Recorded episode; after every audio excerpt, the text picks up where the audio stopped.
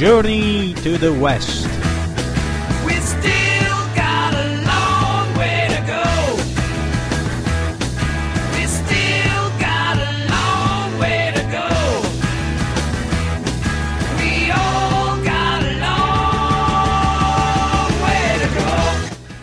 Buonasera a tutti, qui è Fabio Zacca da Samba Radio e questa è la terza puntata di Journey to the West, l'epica del viaggio alla radio.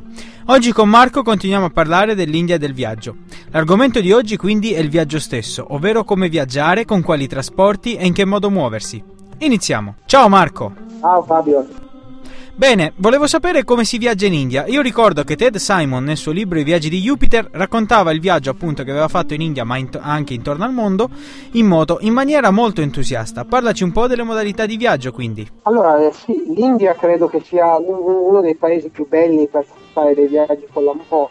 Il problema è che la benzina qui costa veramente tantissimo perché un litro di benzina sta a un euro. Se questo vi può far ridere in Italia, qui non fa ridere perché con, con uno un euro ci puoi mangiare 3-4 volte, dipende dai, da- dai casi. Quindi la moto è sicuramente in- interessante, soprattutto d'estate per fare il percorso nell'estremo nord da Manali andare fino all'Ente, eh, praticamente nel Jammu e nel Kashmir, quei deserti sono degli altipiani desertici a bordi del Tibet, insomma.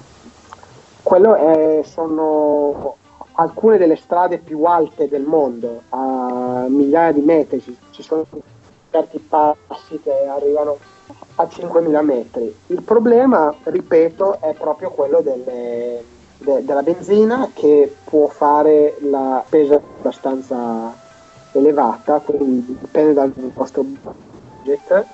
E come seconda cosa le strade che sono abbastanza folli, perlomeno all'interno dei centri urbani c'è un traffico lento, inesorabile e continuo 24 ore al giorno.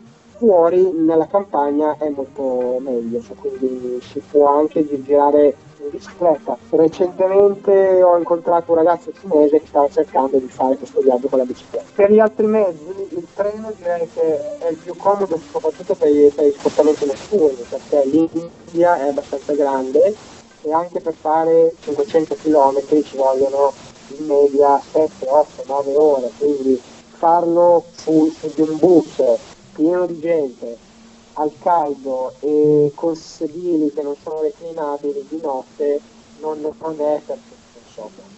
Si rischia di arrivare molto stanchi. Grazie Marco, adesso ci fermiamo e cambiamo argomento, ma prima di spostarci in cucina ci ascoltiamo Dancing Medley Backwards di Capitan Beyond.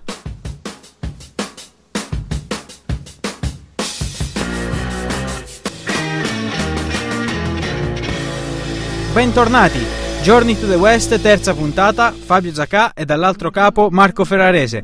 Bene Marco, abbiamo parlato dei mezzi di trasporto, adesso però ci spostiamo in cucina. Come si mangia in India? Allora, io devo dirti che dopo quattro anni in Asia, tra Cina, Malesia e tanti altri paesi e India anche, ho uno stomaco di ferro.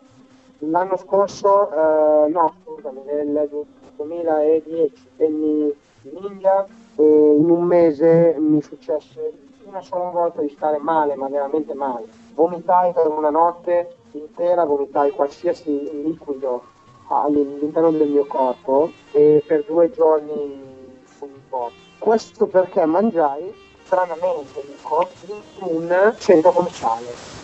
In linea di massima devo dire questo, eh, prima di venire in India è assolutamente consigliabile fare una bella cura di fer- di fermenti latte, perché questo mi aiuta a farvi uno stomaco un po' più forte, perché le cose qui sono sicure quando vengono bollite, però altrimenti generalmente, soprattutto l'acqua, è veramente sconsigliabile. Quindi se vi danno un bicchiere d'acqua, se è calda, teoricamente dovrebbe essere stata bollita, quindi potete sap- sapere che può funzionare. Altrimenti bevete da, da bottiglie d'acqua perché è, rischioso. Ehm, poi le condizioni de- del cibo da, da, mm, da bancarella sono visibilmente pessime, però questo non vuol dire che uno non si possa prendere un chai. Il chai è praticamente un, un- un tè mischiato con latte che è assolutamente una delle be- bevande caratteristiche dell'India e viene venduto eh, eh, su- sulla strada e ge- generalmente viene venduto con dei biscotti, con delle gallette. Io lo, man- lo- lo bevo spessissimo e non mi fa nulla, però allo stesso modo potrebbe essere rischioso. Se uno vuole essere assolutamente sicuro dovrebbe solamente andare a mangiare in posti diciamo eh, di livello un po' più alto, però questo fa salire il prezzo punto primo e secondo me eh, toglie una grande emozione che è assolutamente quella di fare questo tipo di esperienze culinarie in India. Poi bisogna dire che generalmente quando uno viene invitato, che è, che è anche una pratica abbastanza facile, quando si mangia in casa di, di- di persone indù, generalmente a seconda della classe sociale, perché non si può più dire casta ora, più è alta, più si mangia bene, più si mangia tanto, più è pulita, si vede anche proprio la casa, eccetera, la- il modo in cui la- le cose vengono fatte, vissute, tutto quanto. In generale io consiglio semplicemente di stare un attimino attenti a non mangiare proprio dagli, da queste ba- dalle bancarelle più sporche, però generalmente non vedo una paura del cibo qua. Benissimo, quindi si può mangiare senza paura. Con questo intervento sulla cucina indiana chiudiamo la terza puntata. L'appuntamento è rinnovato a tra due giovedì, quindi nelle prossime due settimane ci saranno le repliche di questa puntata e poi torneremo con la quarta puntata, sempre su- con Marco, sempre sull'India. Ciao! Journey to the West.